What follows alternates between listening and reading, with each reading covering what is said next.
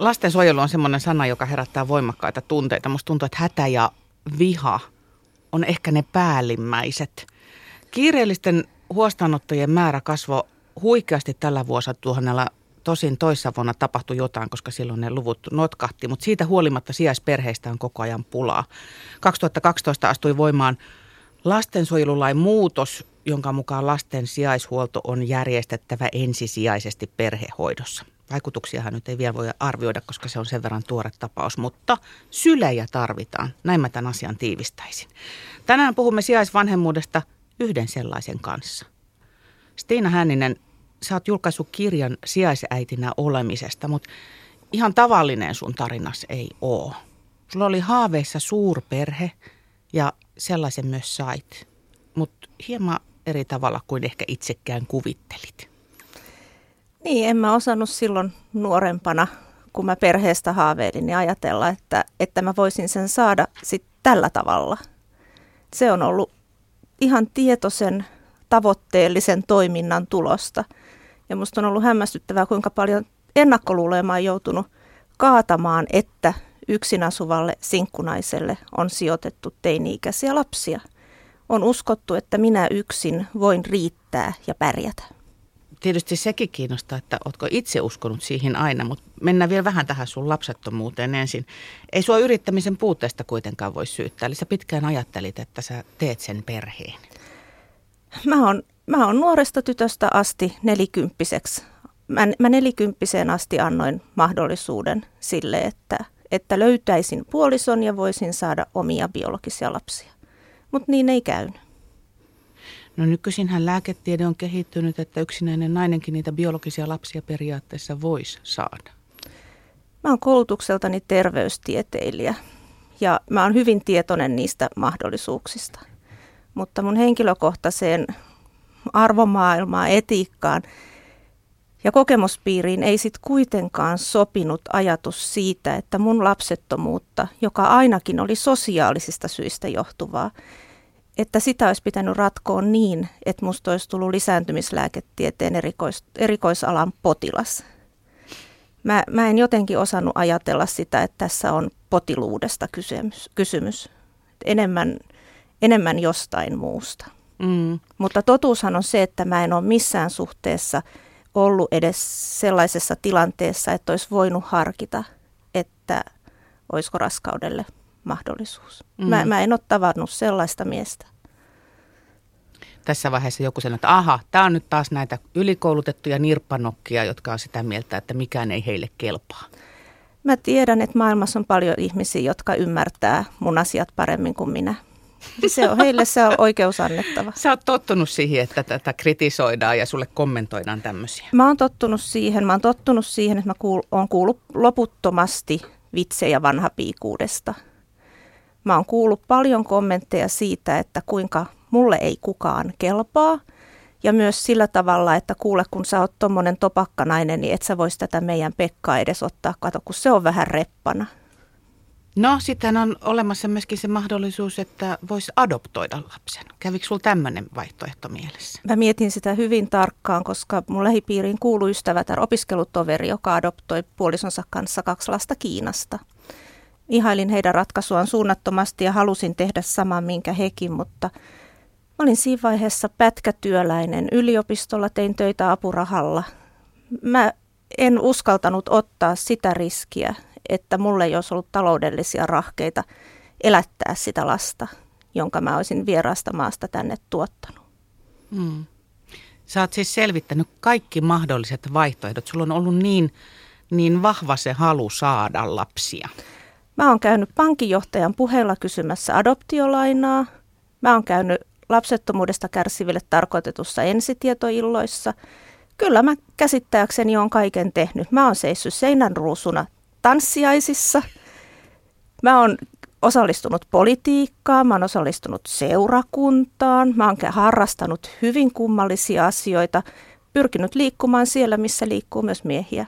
Mutta mun kohdalla se ei ole natsannut mä oon nyt viisikymppinen, jos eläkeikä on edessä, niin ehkä sitten kirjaimellisesti otan jostain tilaisuudesta vaarin.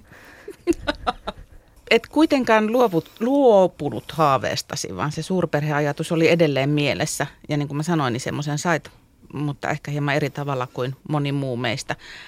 Mm, sä olit ensin tukiperheenä, eikö niin? Joo. Miten sä sen keksit? Lehdessä luki, että on paljon lapsia, jotka tarttis viikon, kerran kuussa viikonlopuksi kotia, niin että heidän väsyneet vanhempansa vois huilata. Ja silloin mä ajattelin, että hetkinen, joku äiti on väsynyt ja tarvitsee huilausaikaa. Mä oon väsynyt siitä, että mulla ei ole lapsia. Voisiko tämän äidin ja mun tarve kohdata? Ja mä sain muutaman, muutaman lapsen kanssa viettää aivan ihania viikonloppuja. Ja se auttoi mua ymmärtämään, että, että minkälaista se elämä on sijoitettujen lasten kanssa, sellaisten lasten kanssa, joiden kotielämässä on ollut sellaisia asioita, jotka näitä lapsia on jollain tavalla, heidän kasvua ja kehitystään jollain tavalla haitannut tai estänyt. Hmm. Mä opettelin pärjäämään niiden sosiaalityöntekijöiden kanssa ja mä opettelin pärjäämään näiden lasten biologisten vanhempien kanssa. Ja kun mä olin sitä muutamia vuosia tehnyt, niin sitten mä totesin, että tämähän voisi olla mun juttuni. Ja sitten se on vienyt mennessään niin, että loppujen lopuksi väitöskaron kanssa mä jätin jäähyväiset yliopistotyöyhteisölle ja otin suuren asuntolainan, ostin ison omakotitalon ja se talo on nyt sitten täyttynyt niillä sijoitetuilla teini-ikäisillä lapsilla. Sä terveystieteiden tohtori ja todellakin luovuit, luovuit urastasi, mutta voiko sanoa, että tämä on nyt se toinen ura? Kun mä jätin yliopistoyhteisön, niin mä pelkäsin, että, että musta rupeaa tuntuu, että se tohtorin tutkinto menee hukkaan siellä puurokauhan varressa. Mä en ole kertaakaan kokenut niin, vaan joka ikinen asia, jonka mä oon tässä elämässä oppinut sairaanhoitajakoulutuksen ja terveystieteiden kautta, kaikella sillä on käyttöä. Ihan, ihan koko ajan. Nyt mä tiedän, että joku ajattelee, että no yhteiskuntahan tässä menetti, kun sinut koulutti. Yhteiskunta varmasti voi kokea sillä tavalla, että menetti, mutta mitäs mä annan oman tulkintani tästä. Jos mä onnistun tekemään kuusi tai seitsemän lasta veronmaksajiksi, niin enkö mä ole silloin ansainnut tälle yhteiskunnalle sen verran rahaa, mikä meni mun tohtorikoulutukseeni verovaroista. Mä oon hyvin kiitollinen siitä, että mä oon voinut verovaroin opiskella – ja yksi syy, miksi mä oon sijaisäiti, on se, että mä totesin, että mä haluan jotenkin antaa sen takaisin. Mä mietin, että olisiko musta poliitikoksi, voisinko mä sillä tavalla antaa takaisin. No en todellakaan ole, en, en voi antaa takaisin. Tämä on se mun keino. Jos, jos nämä lapset tulee veronmaksajiksi, jos he ei syrjäydy, jos heidän elätukseensa ei tarvita yhteistä rahaa, niin varmasti tulosvastuu on aika hyvä panostuottosuhde on varmaan aika kova. Stiina Hänninen, toi tukiperhetoiminta oli vähän niin kuin semmoista valmentavaa koulutusta sitten tähän varsinaiseen sijaisvanhemmuuteen. Mm, Miten viranomaiset asiaan suhtautuu, kun sä aloit ensimmäistä kertaa puhua siitä, että sä haluaisit ryhtyä sijaisvanhemmaksi? Yksin, naimaton, lapseton nainen. Yllättävän hyvin. Kun mä ensimmäisen kerran otin yhteyttä sosiaalitoimeen, niin sosiaalitoimiston sihteeri, joka sen puhelimeen vastasi, niin se kysyi heti, että, että luuleeko että sä jaksat mukaan yksin ilman miestä? Ja mä en oikein tiennyt, että miten suuri portinvartijan rooli hänellä siinä organisaatiossa on, joten mä ehdin jo pelästyä, että eikö tästä tuukkaan mitään. Mutta onneksi hän nyt osoittui sit, osoittautui lähinnä sit semmoiseksi heikoksi divarimaalivahdiksi, joka päästi längistä sisään. Ja, ja sen jälkeen se ei ollut ongelma. Tietysti kymmenen yli kymmenen vuotta sitten, kun mä nämä asiat, hommat aloitti, aloittelin, niin yksinhuolta, tai yksin toimivia perhehoitajia oli lähinnä sillä tavalla vaan, että, että joku oli, oli ollut pariskunta perheenä, sitten oli tullut avioero ja se rouva jäi lasten kanssa. Et en, mä, en mä kovin montaa siihen aikaan tavannut, jotka yksin toimisi ja ilman lapsia. Mä muistan pari-kolme vuotta ensimmäisen ensimmäisen sijoituksen jälkeen niin mä tapasin sellaisen naisen, jolla, on, jolla ei ole lapsia, jolla oli yksi sijoitettu tutun tuttu lapsi. Ja musta se oli aivan riemastuttavaa. Tänä päivänä mä tunnen jo useampia. Miten sä arvioisit nyt, että kuinka jyvällä sä olit, mihin sä pääsi pistit? Yllättävän jyvällä siitä, että mitä lapset tarvitsee. Mä just ajattelin sitä, että miten sä valmistauduit esimerkiksi sen ensimmäisen lapsen tuloon, että sehän, sehän alkaa ruoan ja tavaroiden hankinnasta ilmeisesti. Joo, siitä se alkaa. Siis mun, mun meriittini, että minkä takia mulle kannattaisi ottaa teini-ikäsi on se, että siinä vaiheessa kun mulle tuli ensimmäiset lapset, niin mun siskolla oli kaksivuotiaat kolmoset. Eihän niillä ole mitään tekemistä toistensa kanssa, mutta, mutta jostain syystä se näyttäytyi meriittinä, että mä osasin vaihtaa vaippoja liukuhihnalta ja juottaa kahta kolmeen vauvaa tuttipullosta yhtä aikaa keskosia hoidella. Ehkä se sitten taas stressinhallintakyvystä tai tällaisesta niin. kertoo. Niin. niin. Joo. Eli sulle sijoitetut lapset on nimenomaan teini-ikäisiä. Tämä on sun oma tahto ollut. Mun oma tahtoni, pyyntöni on ollut se, että mulle sijoitettaisiin lapsia, jotka on yli 10-vuotiaita. Vanhin mulle tullut lapsi on ollut tullessaan 17-vuotias. Ei he ole niitä maidolta tuoksuvia pikkuvauvoja. Ei heitä, heitä viedä muskariin ja heidän kanssaan lauleta ihahaata. Eikä heidän ensimmäisestä koulupäivästä oteta valokuvia. Nämä, mm. nämä lapset tulee bändipaidoissaan ja paksun meikin alla ja – ne marssii siitä ovesta sisään hartioillaan semmoiset elämänkokemukset, josta mulla ei ole kokemusta. Mutta, mutta heillä on oma tuskansa ja mulla on aikoinaan ollut lapsettomuuden tuska, jonka mä oon läpikäynyt. Lapsettomuuden ja perheettömyyden tuska. Se on aika jännä, joo. Siis itse asiassa just toi, että toi voi olla se, mikä teitä yhdistää, että mm. tietyn näköinen tuska. Sijaisperheessä olevat lapset on kaikkien tutkimusten mukaan, ja totta kai tilastot sen kertoo, kokenut keskimääräistä levottomamman lapsuuden, eli ovat traumatisoituneita lapsia. Kelle sä tilität, kun sulla on huono päivä takana? Mä en pärjäisi tässä työssä, ellei mulla olisi hyvin ammattitaitoista työnohjausta. Eli sä tapaat työnohjaajaa säännöllisesti? Mä tapaan psykiatrikoulutuksen saanutta työnohjaajaa säännöllisesti. Voiko sä soittaa hänelle silloin, kun on joku oikein todella kakkapäivä takana? Varmaan voisin soittaa, joo. Mutta ei ole tullut sellaista tarvetta? O, mu, siis muutaman kerran on tullut sellainen konsultaatiotarve kyllä, mutta että se, se on liittynyt johonkin muuhun kuin, niin kuin elämän tilanteeseen. Se on liittynyt laps, lapsen hoitoon jotenkin, että mitä sanot, pitäisikö lähteä jotain apua hakemaan tai jotain semmoista. Niin, kuinka paljon sua kuullaan näissä asioissa? Mä luin, ootas nyt, se on Leena Valkosen tämmöinen kirja, jossa on kerätty sijaisvanhempien kokemuksia. Siinä yksi keskeinen esille nousu asia oli se, että miten sijaisvanhempana tulee kuulluksi lasta koskevissa asioissa. Onko sä kokenut tässä ongelmia vai onko, onko sulla sellainen olo, että se on aina kuunneltu? Sä saat vaikuttaa niiden lasten elämään. Kyllä mä saan vaikuttaa. Mä luulen, että, että suurimmassa osassa tilanteista se, että sinne tulee tohtorikoulutettu sijaisäiti, niin hänet ehkä minut ehkä mielletään enemmän yhteistyökumppaniksi kuin, kuin sitten taas niin kuin sellaiseksi vanhemmaksi, joka tarvitsisi apua ja tukea. Niin, sä osaat tavallaan sen, sen jo ihan kielellisestikin esittää mm. asiat eri tavalla. Joo. Oh, siinä on taas hyötyä ollut sun koulutuksesta. Kyllä siitä on hyötyä. Ja se hyöty kääntyy nimenomaan niiden lasten puoleen.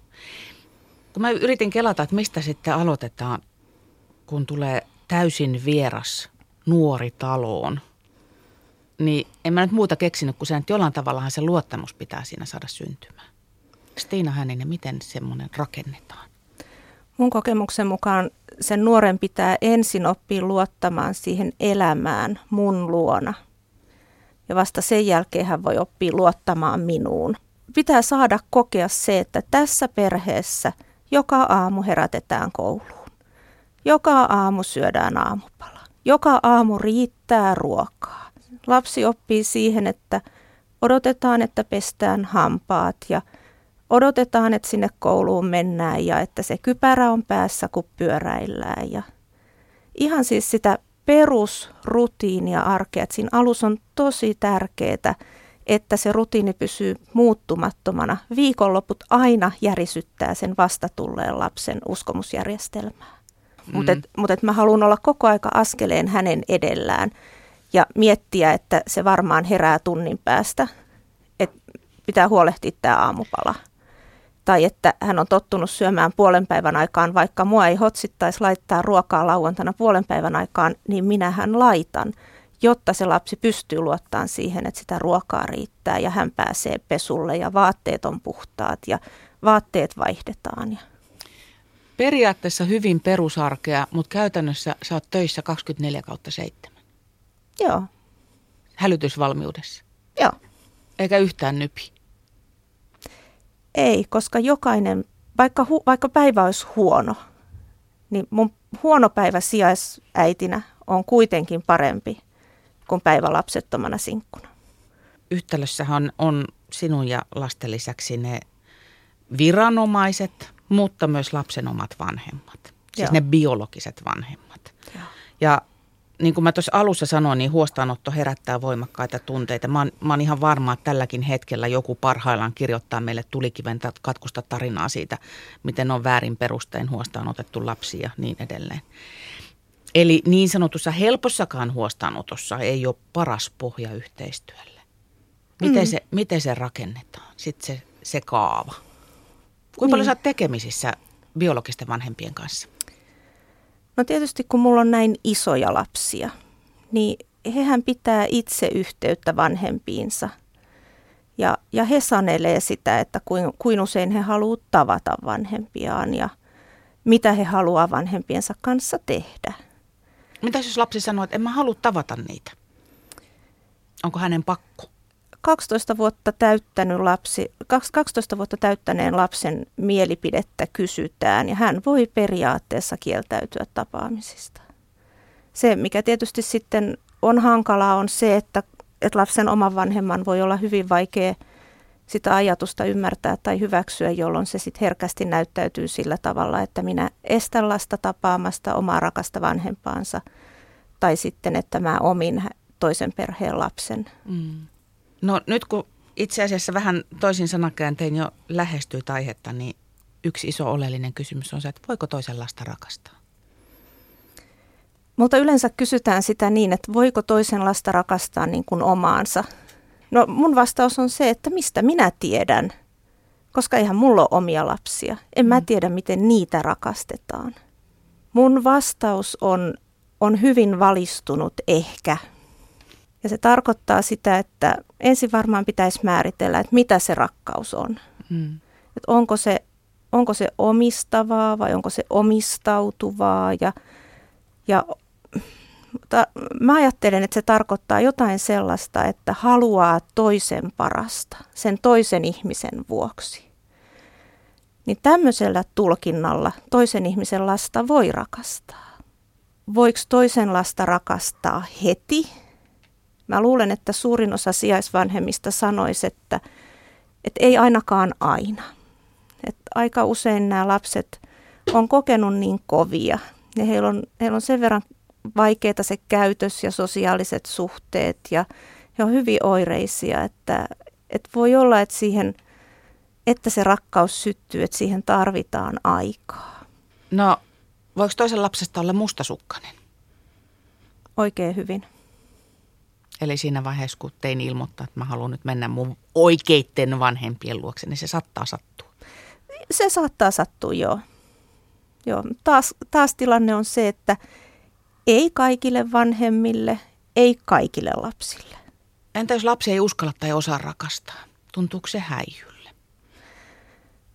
Se on tosi, tosi vaikeaa kestää ja hyväksyä kun, kun itse, jos itse on valmis rakastamaan ja, ja on hullaantunut siihen lapseen ja ajattelee, että mitä kaikkea ihanaa mä tälle lapselle annankaan.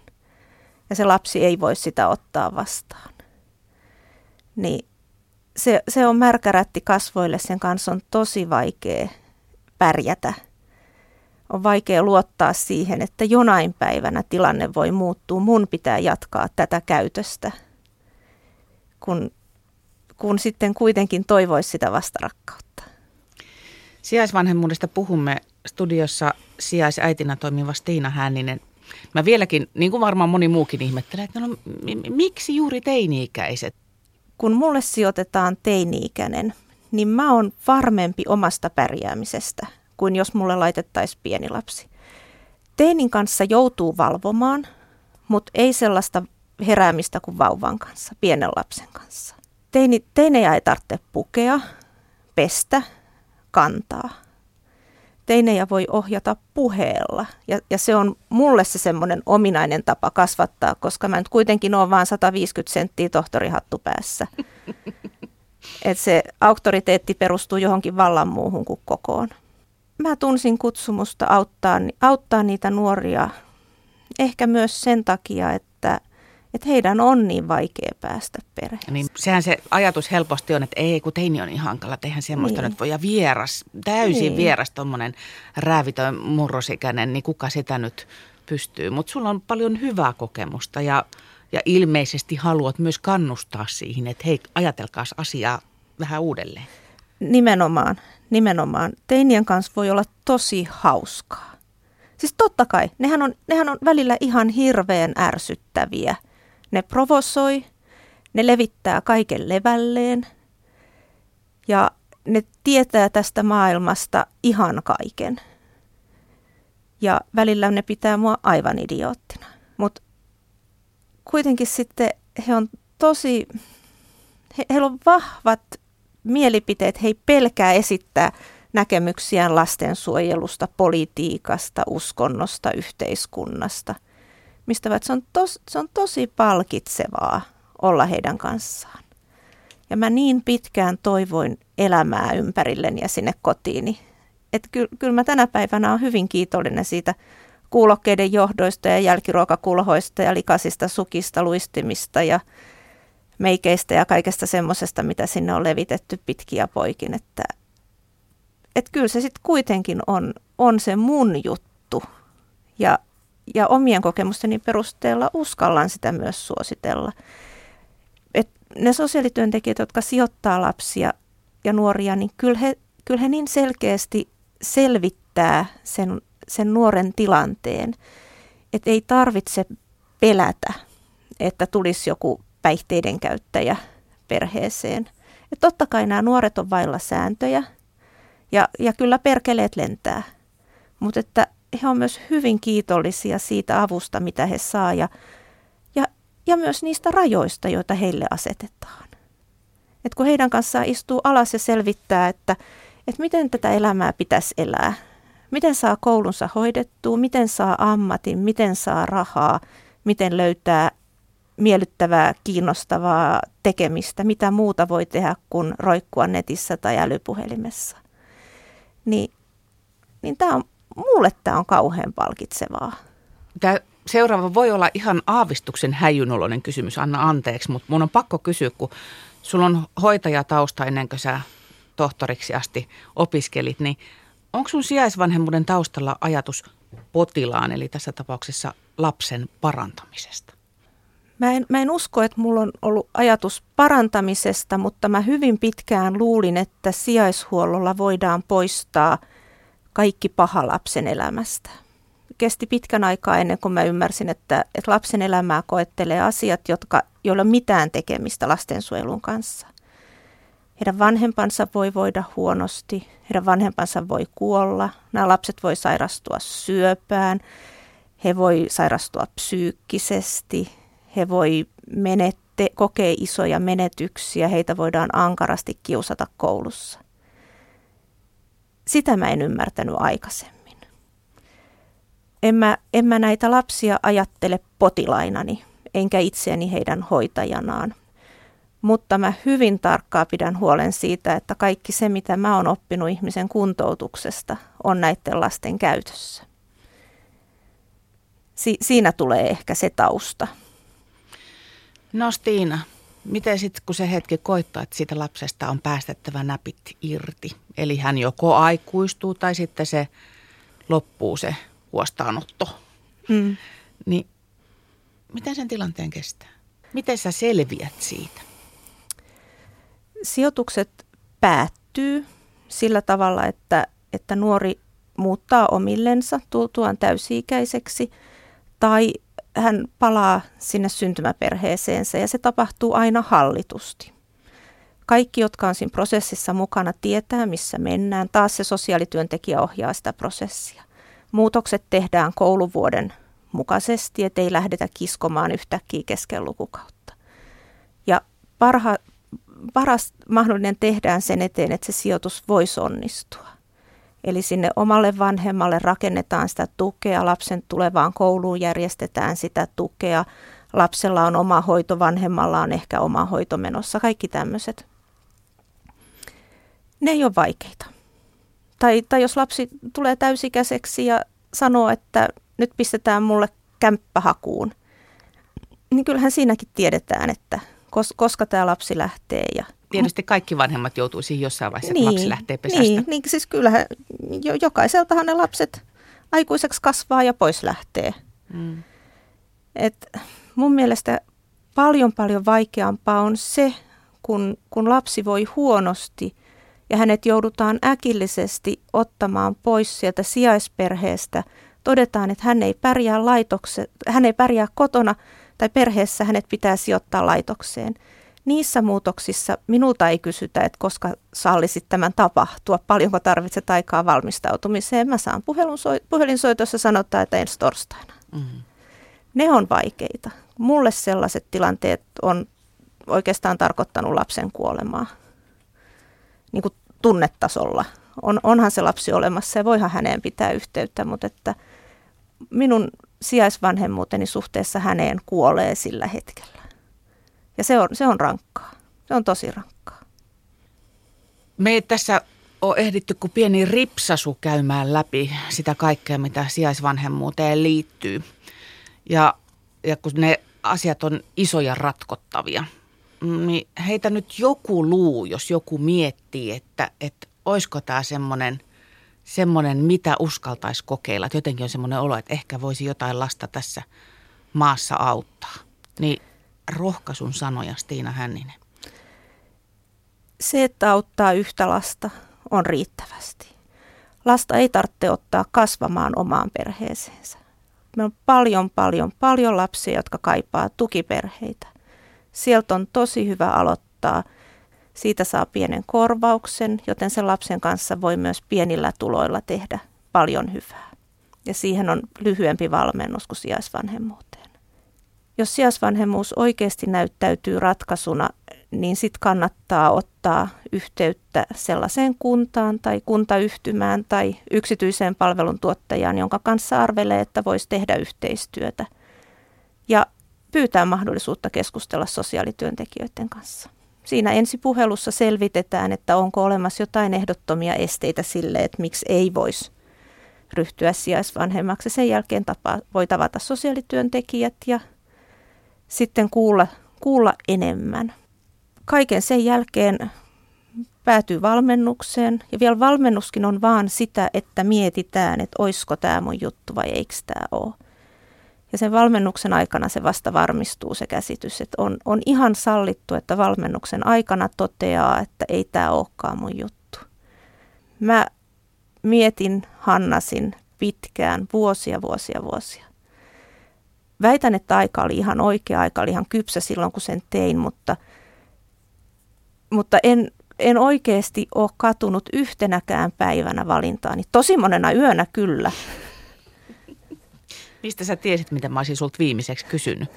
Nimenomaan sitä, että käsi sydämelle, että kun sä oot tätä tehnyt nyt työksessä yli kymmenen vuotta, että, että kuinka monta kertaa on kaduttanut? Ei siis kertaakaan, paitsi öisin. Mä en, mä en ole yhtenäkään päivänä halunnut vaihtaa takaisin vanhaan. Edelleen on sitä mieltä, että huonokin päivä perhehoitajana on parempi kuin päivä lapsettomana sinkkuna. Mä oon mieluummin u- väsynyt pitkästä päivästä ison perheen sijaisäitinä kuin uupunut siitä lapsettomuuden ja perheettömyyden tuskasta.